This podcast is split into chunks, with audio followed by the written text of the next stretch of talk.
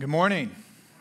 If you have a Bible, you can open it. We're going to be in 2 Corinthians chapter 9. While you're turning there, uh, what you just watched was a preview for a movie. It's going to be showing uh, one day, possibly a couple others, but somebody in our church was generous enough. They have uh, secured uh, quite a few tickets for us, and they are free for you if you just go and let them know that you're going to be a, attending. And so you can see there's a, a table in the lobby.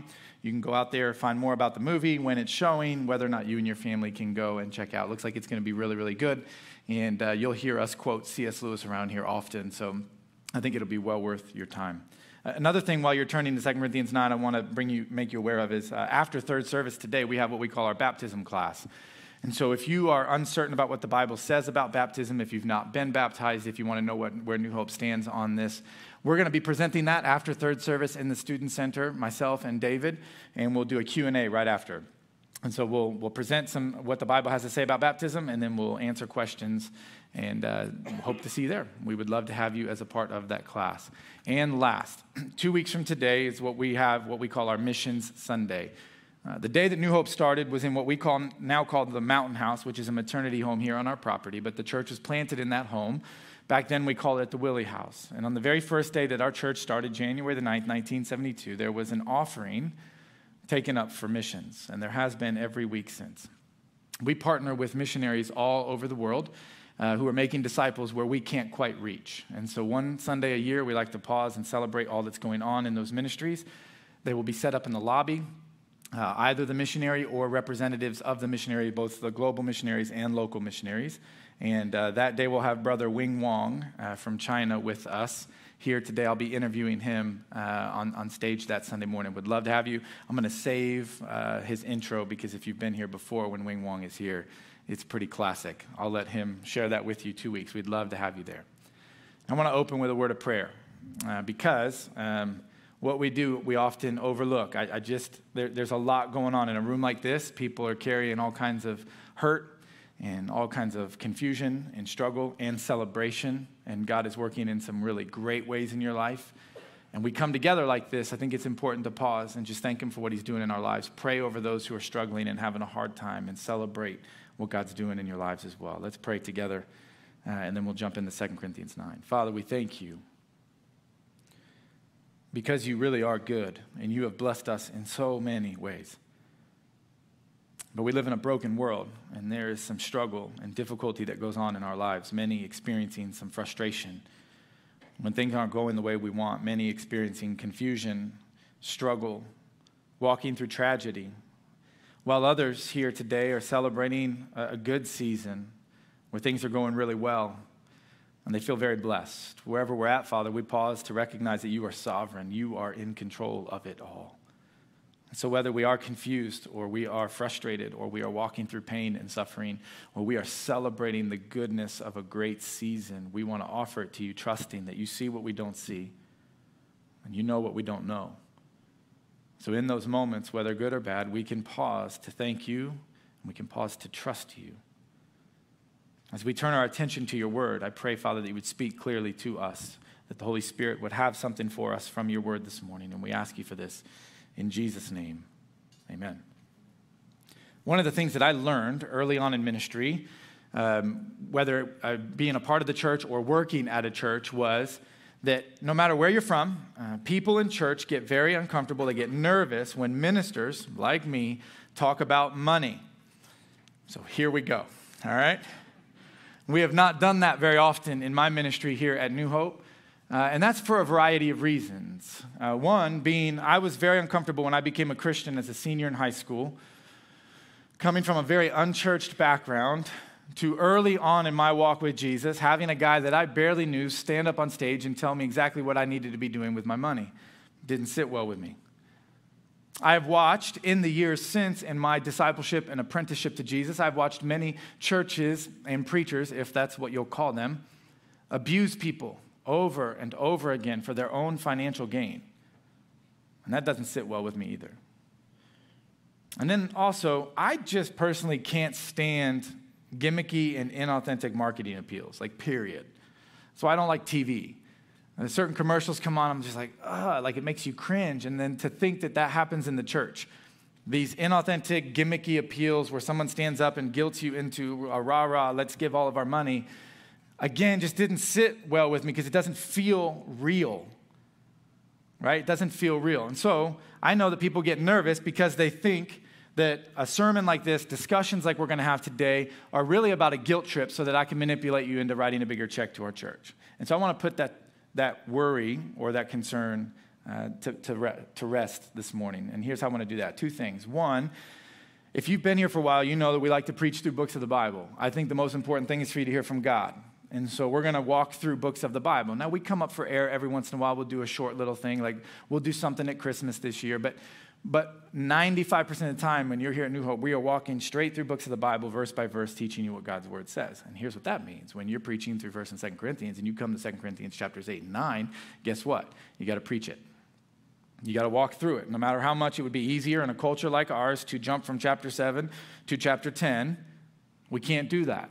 We have to walk through what it says. And as those of us who are Christians who have said, yes, that we are, we are submitting our lives to the Lordship of Jesus, this is an area of your discipleship that is vitally important. And so we're going to walk through it. The second thing, though, is this. And I want to start the second thing by saying this. Let's start from the assumption that God has no needs.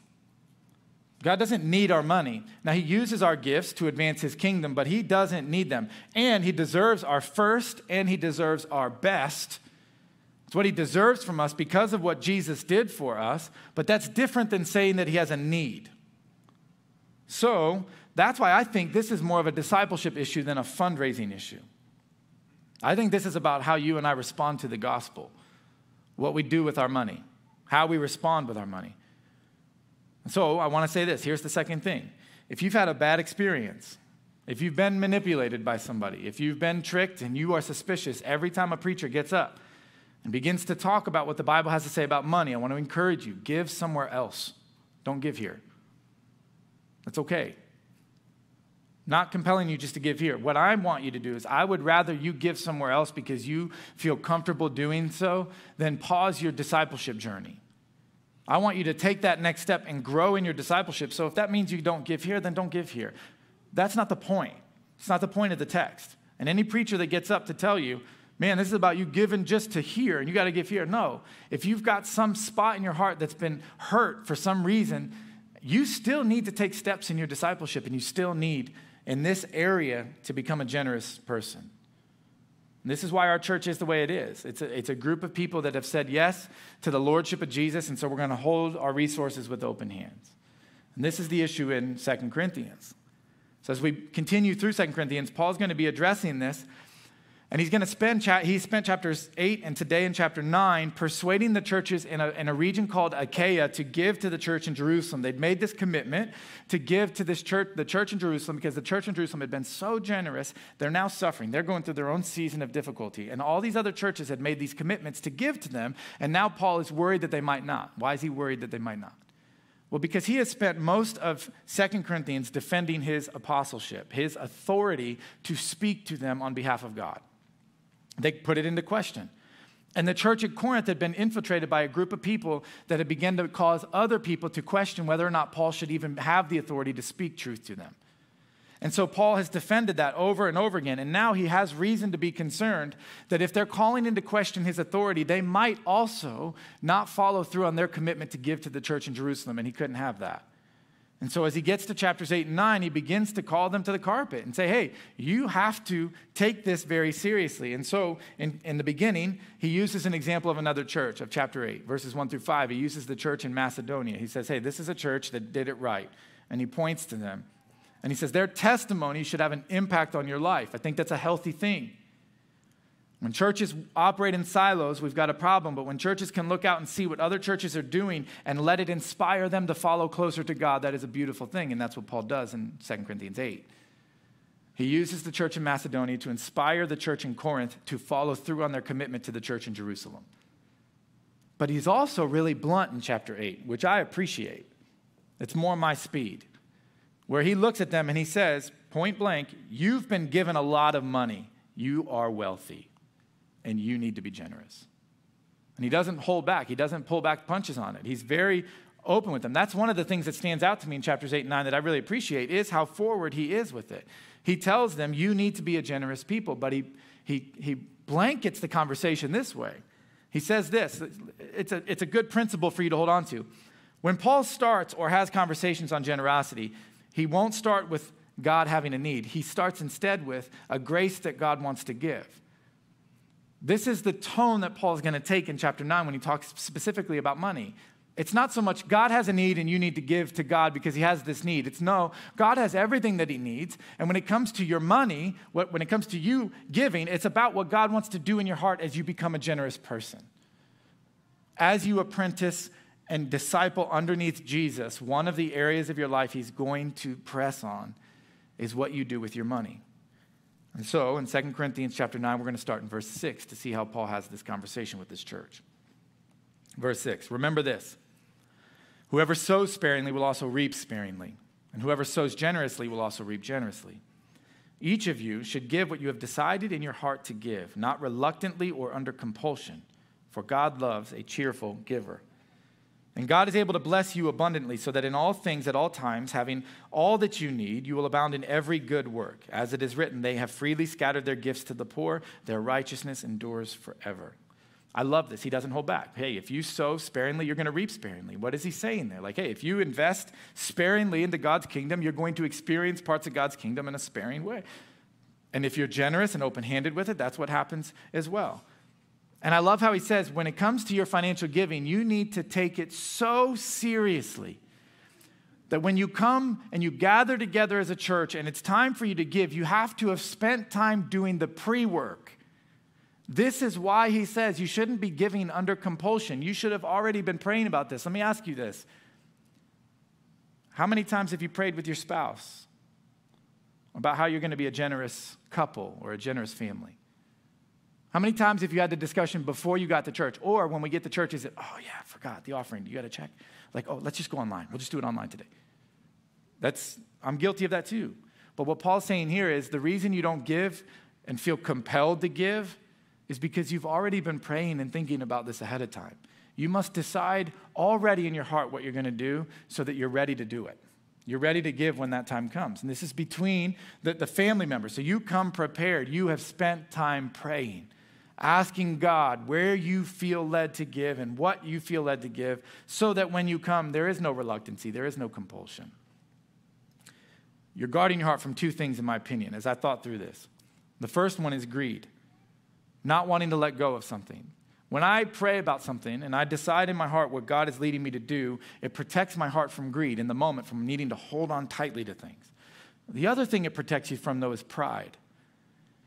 Because oftentimes in church, we find great joy in the identity that comes with the dollar amount that we give. Many people throughout church, and maybe in your experience, have felt that they're entitled to some sort of authority because they write a bigger check. And that is simply pride welling up inside of you. And Paul is saying you protect yourself from this this way. Can, can I be transparent with you like I haven't already been, right?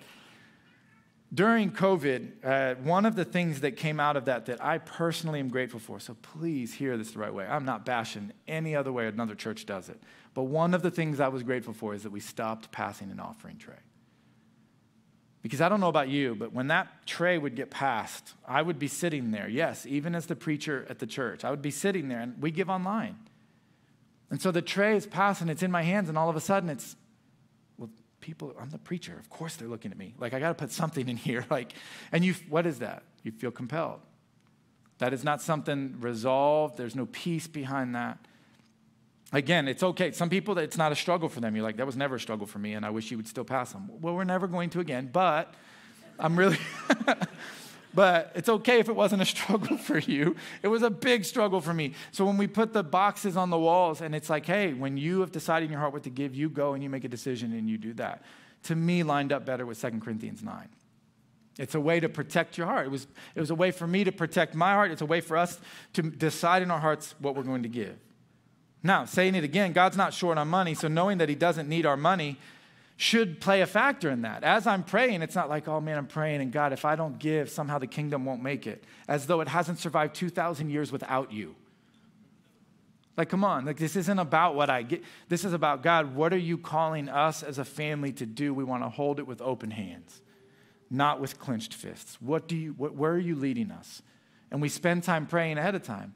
But God doesn't need it. One of my favorite stories from, from the New Testament has to do with Peter and Jesus. I don't know if you remember reading through this, where Peter is worried about paying taxes. And Jesus is like, don't worry about it. And Peter's like, no, I'm worrying about it. He's like, no, don't worry about it. He's like, no, I'm worried. Have, do you know Rome is a thing, Jesus? They kill us if we don't pay taxes. I'm a little worried. Jesus says, go fish. All right? Which is kind of a cool way to talk to Peter consistently. You know what? Go fishing, Peter. You need to get your mind right. And so he does. And he goes fishing and he pulls out a fish and it has a gold coin in it that will pay the taxes perfectly. And what does that prove? It proves that there is never going to be a time where God can't provide the financial means he needs to for ministry. Period. He doesn't need it. What about the five loaves and the two fish?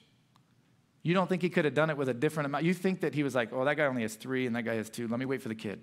I know the kid's coming and that's what. No. The five loaves and two fish, what was he doing? It's like, no, like, hey, this kid made an offering and he's going to take it and multiply it. The point of that story is that whatever we offer to him without holding back, surrender to him. Like, God, this is yours. Like, take it. You can have it.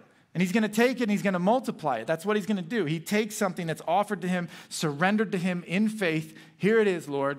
This is what we feel like you're calling us to do. We're going to hold it with open hands and you take it and multiply it. And that's what he does. He does that all the time. Paul's going to continue here with the why and the how a little bit. Look at verse 10. So now he who supplies to the sower seed to the sower and bread uh, for food will also supply and increase your store of seed and will enlarge your harvest of your righteousness. You will be enriched in every way so that you can be generous on every occasion. Through us, your generosity will result in thanksgiving to God. A couple of things. Verse 10, he tells them right away, You don't have to worry because God's going to pro- provide everything that you actually need. And so I don't know if you've experienced this in your life, but like throughout my time in ministry, one of the reasons that has caused us hesitation, I'm being very transparent with you today, has caused us to have hesitation in our giving from time to time has been a worry about provision. Like if we give, how do we pay that bill? But I can tell you, without giving you specific examples over and over again in my life with my wife, Sarah, when we decide to give, somehow God has provided every single time. That's what he's saying here in verse 10. If he's taken care of all of these other things, why do you think he won't take care of you? Which means our giving is a response of faith. Do I trust that he will provide for me? Do I actually believe that the living God wants what's good for me? And if so, I can hold everything with an open hand. Verse 11, when he says, If you do this, if you give, God will provide for you in every way. What does he mean by every way? Does he mean that somehow if, if I give, God will increase my life financially? Some of you are waiting for me to say no, but no, he does. That's what it means. Do you know what every means? It means every way. So, every single way. Is finances a part of that? Absolutely. That's a principle in the Bible. Look at Proverbs chapter 3. Honor the Lord with your wealth and with the first fruits of all of your produce. Then your barns will be filled to plenty, and your vats will be bursting with wine. So, does he mean that if I give to God, God will return to me financially? Sure, it can mean that. It absolutely can. But does he mean only financially? Meaning, if I, if I plant a seed of finances in the kingdom of God, somehow I'm going to be financially benefited from it, like it's the ultimate investment plan? Absolutely not. Some of you are like, man, we were close. The image here is sowing and seed is really revealing. Tim Keller says it this way. He says this What you harvest in sowing is often quite different in its look to what you plant. What you harvest, in, in right, it, it looks a lot different.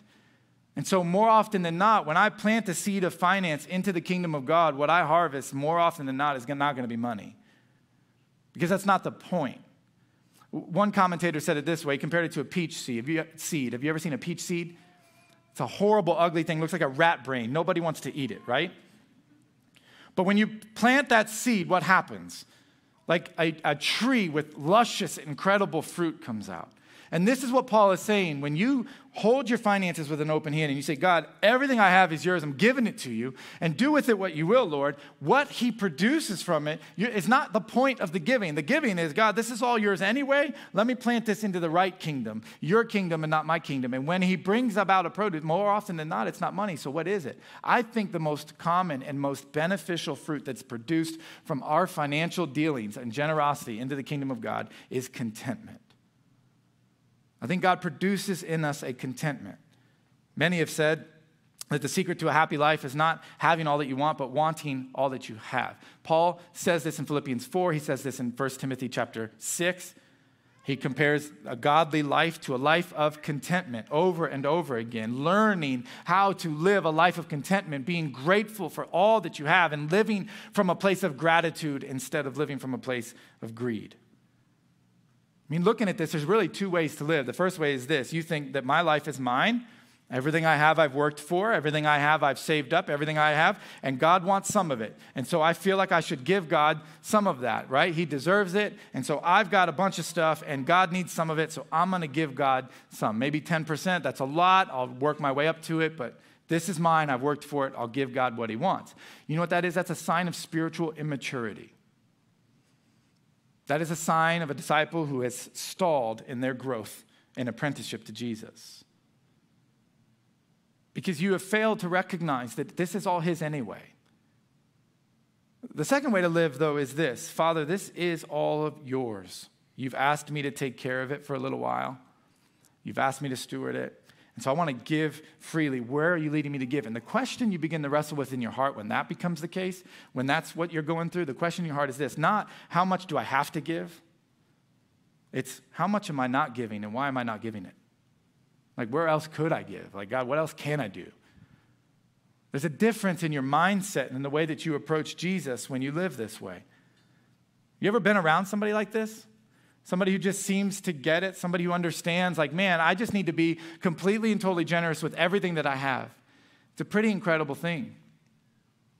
Years ago, uh, when I was here at New Hope, I was in the teaching minister role. I wasn't the lead minister. I was still learning quite. I'm still learning so much. You're like, yeah, you have a lot to learn. I know, and I'm continuing to learn a lot. Don Lamb uh, had a friend that was coming to town. Don, longtime member of our church, longtime elder uh, a mentor of mine, and he said, uh, Hey, I got a buddy coming to town who's a really godly man. He's a great leader, and I think that you could learn a lot from him. Would you be able to have a cup of coffee with him? He's only going to be in town for today. And I'm like, Yeah, I'll, absolutely. He said, This guy's owned like five businesses. He's extremely successful, but he's so godly, and I think you could learn a lot from him. I'm like, Oh, I'm going to ask him about some of these things. And so I get to the Starbucks and I sit down and I meet this friend of his, and we spend a while small talking, and he's asking me questions about my life. And, and so then I lead in with the question Hey, Don tells me that you've owned like four or five businesses and, and you've just got a lot of leadership insight. And he paused, he interrupted me. He said, oh, Hold on, wait, which was weird. But he stopped me and he said, I need to correct you. I've never owned a business in my life. So immediately my brain went to this Don's a liar. that was my first thought. Or Don's pranking me, which is totally like right up, that could have been a possibility. Or third, this dude's coming clean to a preacher in Starbucks and didn't know how to tell Don. I'm like, what is going on here? And then he said this. He said, in the most sincere and authentic way, he said, I've never owned a business in my life, but God's asked me to take care of a few over the years. And I've tried so hard to be faithful to him and taking care of what's his. And I thought, man, I'll never forget that. Here's a guy who worked really hard, really hard. And everything in the world and the culture around him would have told him, You've worked hard, you've earned that. And yet, somehow, at the peak of success, he was able to say, This isn't even mine. I'm just being asked to take care of it for a little while. Look, if it can be gone like that, if you can die tomorrow morning like that, then what you have can be gone too. Right? And if the giver of your life, the promiser of hope that you have, that you're going to live forever, is saying, take care of this for a little while, knowing that it could be gone tomorrow, then it is all His. Every single thing is His, and we are called to simply take care of it while we're here, to steward it for the benefit of His kingdom. Look at how Paul describes this, verse 12. This service that you perform of becoming a generous person, of giving of your finances, it's not only supplying the needs of the Lord's people, but it's also overflowing in many expressions of thanks to God. Because of the service by which you have proved yourselves, others will praise God for the obedience that accompanies your confession of the gospel of Christ and for your generosity in sharing with them and with everyone else. And in their prayers for you, their hearts will go out to you because of the surpassing grace that He has given to you. Thanks be to God for His indescribable gift. What He's describing here is you, you've been given so much. And when you don't hold on tightly to it and you give it away, you only take what you need and you're generous with the rest of it, what happens in the world is unbelievable. Now, he's making a parallel here to Exodus chapter 16. In Exodus 16, the Israelites are out in the wilderness and they're incapable of providing for themselves with the environment that they're in. And so God produces for them what the Bible calls manna, right? One preacher said manna in Hebrew is what in the world? Like, what is this, right? It's a mix between a protein bar and a Twinkie. Like, it's just this weird thing that God provided for them to have some sustenance, okay? And so they eat this. But here was the one rule when it came to manna you could only take what you and your family needed for that day. And if you took anything additional, it would rot before you ever got to enjoy it. So think about what that does to the greed. Like it's a built in accountability around greed. You can't take more than you need. I can only take what I need.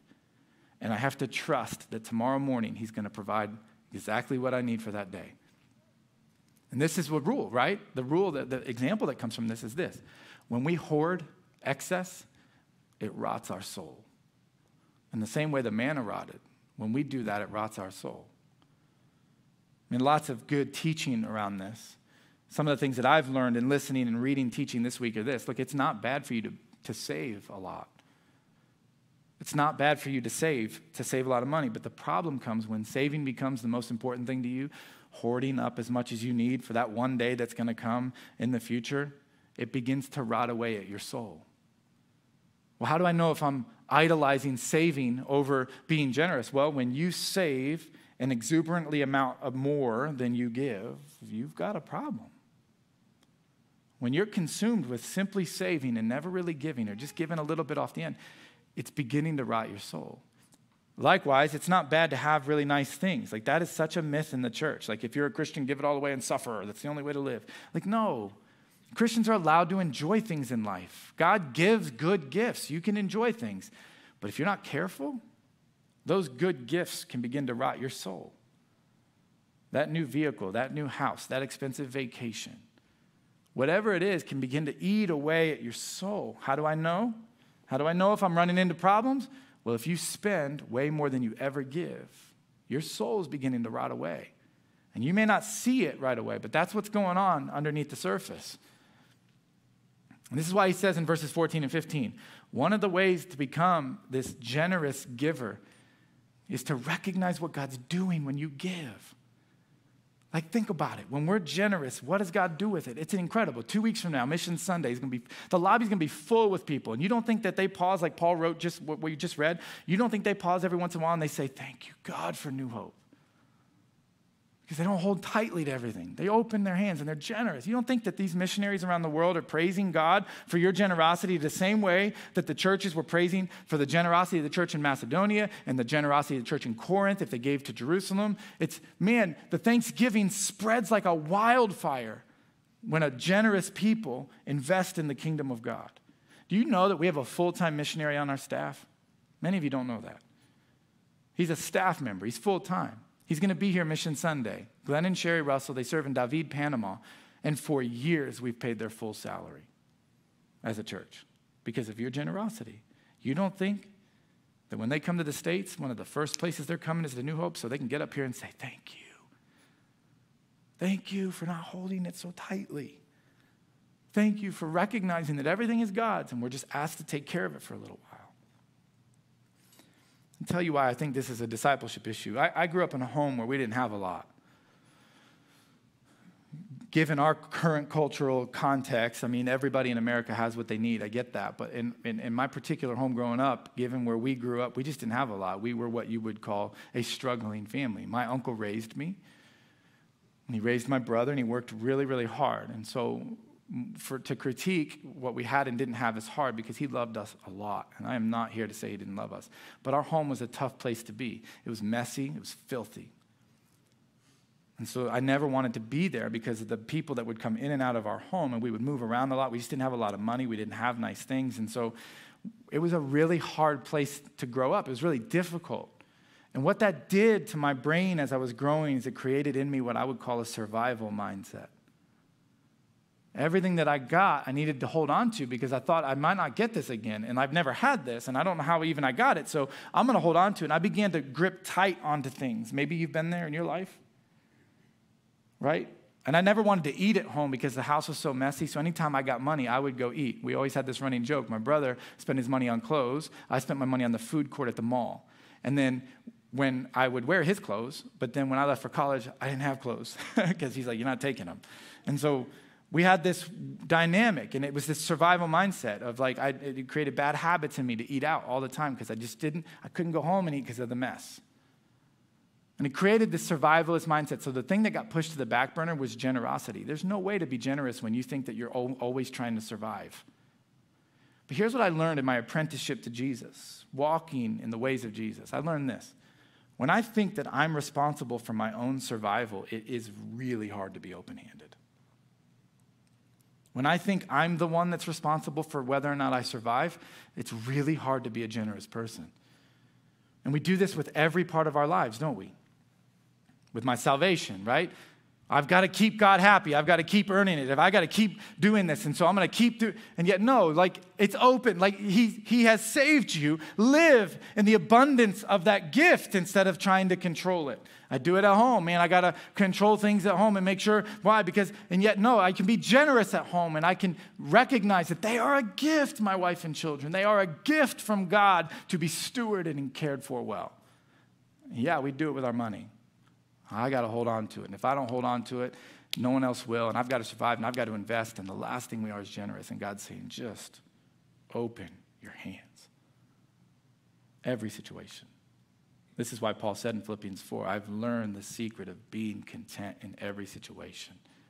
Whether I have a lot or I have a little, I can be content. Because I know that everything I have is His anyway. So I just trust Him with it. I just trust Him with it. That's the secret to contentment. So, how do we do this? Really quickly, let me walk through a couple practical things that you can begin to do as I thought through this. The first thing is this is pray. And I don't mean that to be cliche. This is why Paul said, decide in your heart ahead of time what you're going to give. He's indicating you should be praying about this. Look, Jesus talked a lot about money. Many people inaccurately say he talked more about money than anything else. That's not true, just so you know that. He talked about the kingdom way more than he talked about money. But he did talk a lot about money. He talked a lot about money, which means that it's something in our discipleship that's important. So when I say pray, pray about God, what's going on in my heart? Let me ask you this question How does your heart react to giving away money? That might be an indicator that, man, I need some soul work here. I need some soul work. Do I feel like I'm not going to survive? Do I feel like I need to hold on to it? Do I feel like I need to ask a million questions and I can't just give because everything has to be perfect and I have to be in control of all of my giving? Or can I just trust God? You've put something on our hearts. We agree. My spouse and I, my family and I, we're going to be generous. Second thing is this start small. Start where you're at, not where you should be. Many people have paralysis by analysis when it comes to their finances. They say, oh, we, we need to give 10%, so until we can, we won't give anything. What? what? Start where you're at. Because God's after your heart, not a percentage. And so give what you can give because you're trying to apprentice under Jesus. Third, give first, or in the language of the Bible, your first fruits. In ancient agrarian cultures, the followers of Jesus, they would give immediately from their harvest, immediately before they did anything else, as a thank you to God for the rain, or in our case right now, for the sunshine. That's what we want to thank Him for right now, right? Farmers, amen? All right? For the sunshine. So, what that means for us in our day, that it means for us that as soon as we get our paycheck, we give. We don't wait until everything's done, and if we have enough, then we'll give. We trust. God, I trust you, and so I'm going to give. Third, or whatever number it is, direct one specific expense to generosity. You could sell something, you could stop a streaming service. I said it, right? So instead of paying YouTube TV or Hulu, maybe for a couple months, you decide with that little bit of money, we're going to be generous. We're just going to be generous. We're going to, we're going to do something to take the next step in generosity. And the last one I put is tithe. The New Testament does not teach that we have to tithe. It doesn't. And many people get really excited about saying that to people. But here's the deal for 2,000 years, followers of Jesus have used that as an economic floor. It's a good starting place to trust God, to say, I can live on 90% and trust that I can give you 10%. And maybe you said, We've been doing that for years. Well, maybe for you, it's a graduated tithe. Maybe for you, it's, hey, it's time for us to increase that 10% to the next so that we can say, God, we're just trusting you with this. And again, I'm not saying give it here, give it where you feel led to give it. But give. Be a generous people. Watch what God does in your heart and your life in the community and the church. As we decide together, you know what, God, this is all yours. You've asked us to take care of it for a little while. Here you go. Let's pray. Father, we thank you for hard passages of Scripture that challenge us. And in the United States, it is a challenge for us to think about our finances, to think about giving, to think about sacrificing. That's hard. And God, I just pray right now in this room that we would really recognize this isn't about a number. This isn't about writing a check to New Hope. This isn't about uh, some financial program. This is about our hearts as we are apprenticing under Jesus, as we want to become more like Him. We want to be able to do what Jesus would do if He were us. And so when we think about our money, the first thing we want to do is spend time with you praying, thanking you for having it, no matter how little or how much.